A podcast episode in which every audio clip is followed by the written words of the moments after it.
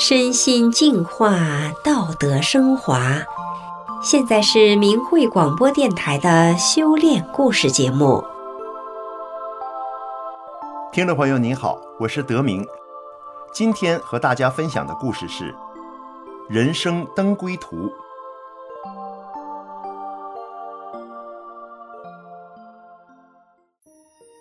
故事的主人公徐文海出生于台湾桃园，退休前在国家财政部机关总署担任英文秘书，曾因各种压力而身心疲惫，不胜负荷，苦不堪言。寻寻觅觅，终于找到了人生真正的归途，从此身心健康，阴霾驱散，前途充满了光明。他究竟经历了什么？让我们一起来听一听他的故事。徐文海出生于台湾桃园的农家，底下共有9个弟妹。身为家中长子长孙的他，身兼着承担农事、照顾弟弟妹妹的责任。那时他生活非常忙碌，除草、插秧、割稻等很多农事都要做。每天放学回来牵牛吃草时，往往看着天空，他就会想，在人间好苦啊，天上的神仙一定都很快乐吧。文海的父母每天早出晚归，辛勤的劳作，常常一天下来和文海说不上几句话，但他们用朴实善良的言传身教，让文海明白了什么是以身作则。即便家里的经济拮据，家务农事填满了大部分休息的时间，他也以自己的速度努力地前进着。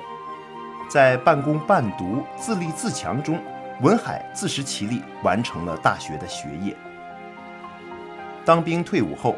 文海顺利地通过了国家特考，分派到财政部所属的机关上班。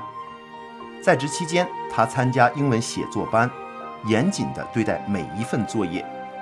由于作业工整漂亮，态度认真自律，他以第1名的成绩被分派到该机关总署担任英文秘书。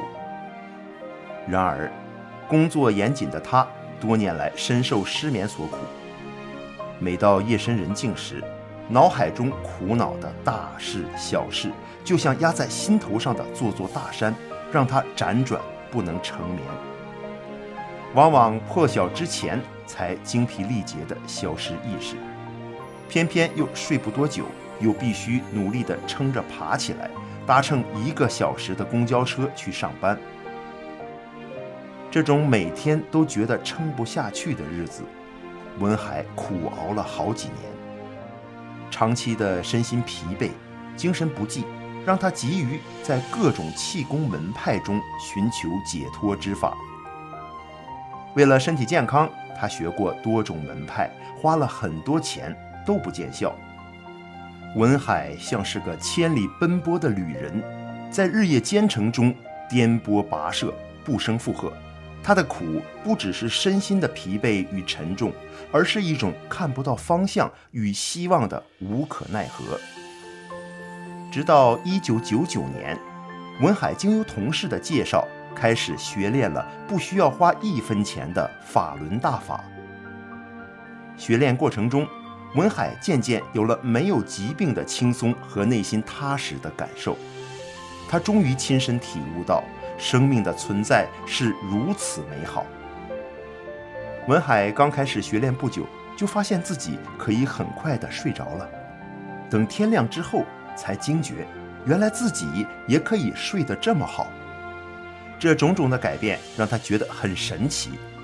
吃得饱，睡得香，面色红润，精气神十足。文海亲身见证了法轮大法的殊胜与超常。当文海翻阅法轮大法师父的著作《转法轮》时，才发现原来以前认为是对的道理，很多都是错的。例如，以前觉得自己获得的好处越多越好，但宇宙中有不施不得的法理，当你得的越多，你就越伤害别人，失去的德也就越多。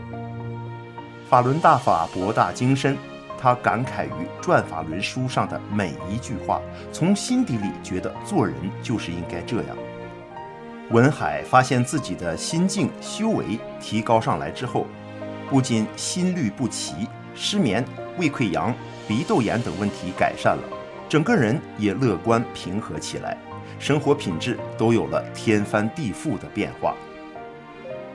当文海明白了过去在社会中苦思许久又不得其解的问题后，他开始有了改变。文海以前比较火爆，没耐心，但修炼后遇到事情，他会先去考虑别人。例如，他曾经出过几次车祸，被后面的车辆撞上了。如果是以前，那可不得了。可现在的文海会想，我是一个修炼人了，对方肯定不是故意的，一定是太累了才会这样。所以，他没有下车找对方理赔，就自己开车走了。文海在大法真善忍原则的指导下，不仅火爆脾气改了，而且学会了替他人着想。文海住的小区是7家人共同使用一部电梯，几乎每一户都把鞋子、鞋箱、杂物甚至鞋柜放在自家门外或电梯门旁。修炼以前，文海也是这样，但修炼后，他发自内心的觉得不该把自己的物品摆放在公共的空间里，因此不管大家怎么做，文海还是选择将东西放回到自己的家中。此外，当文海内心起了不平时，他也能够放下自己的立场，尽量去体谅别人的困难。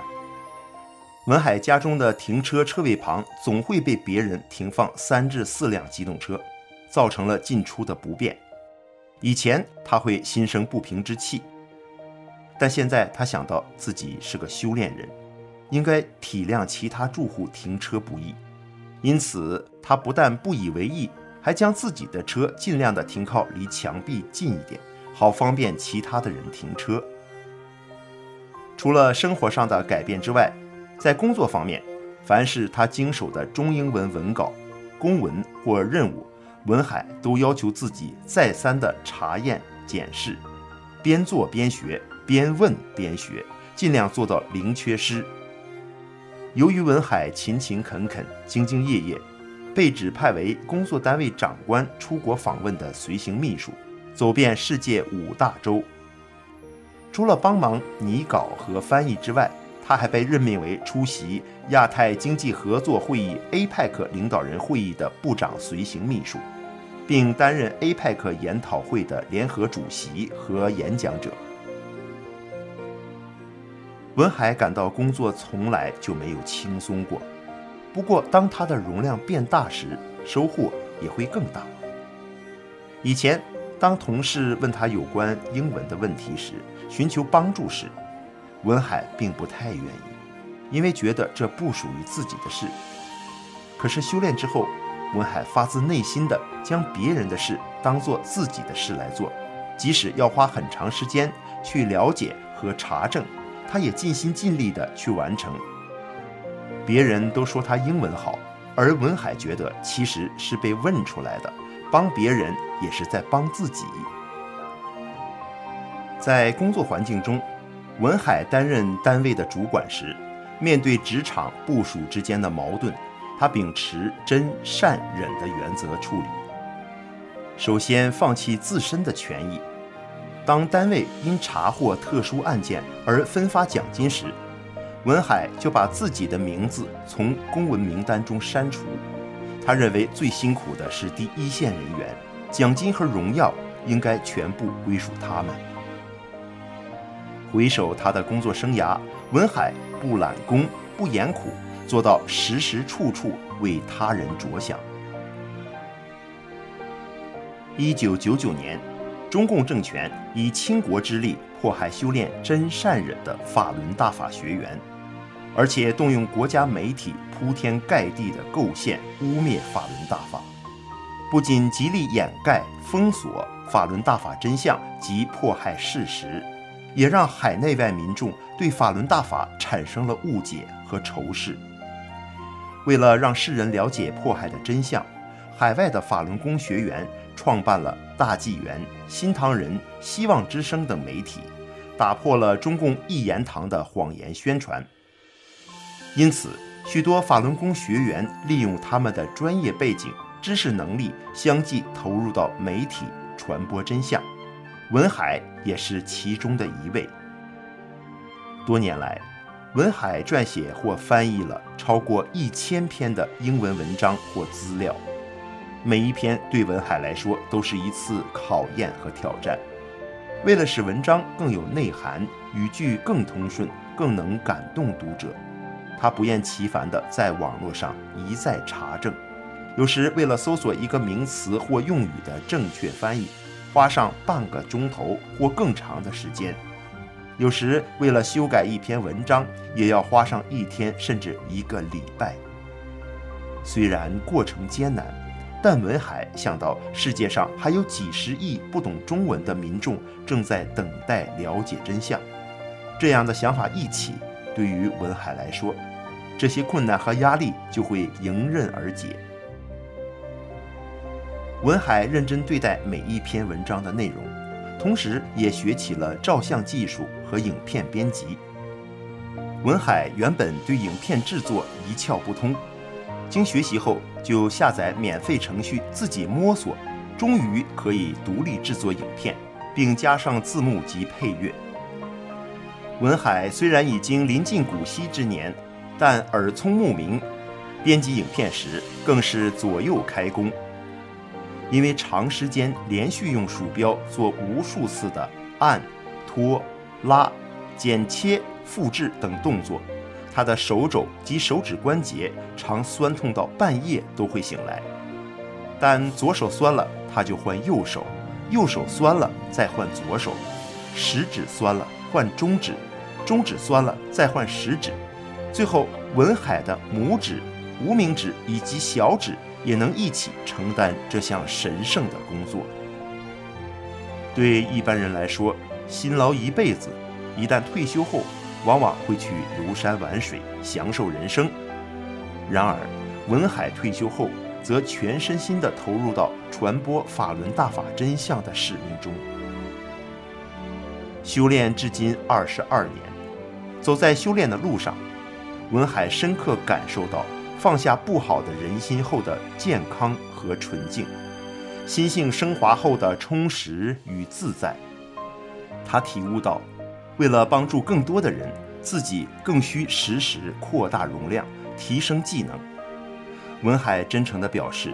因为不管是写文章还是制作影片，我知道这并不是靠我自己的能力可以写出来和制作出来的，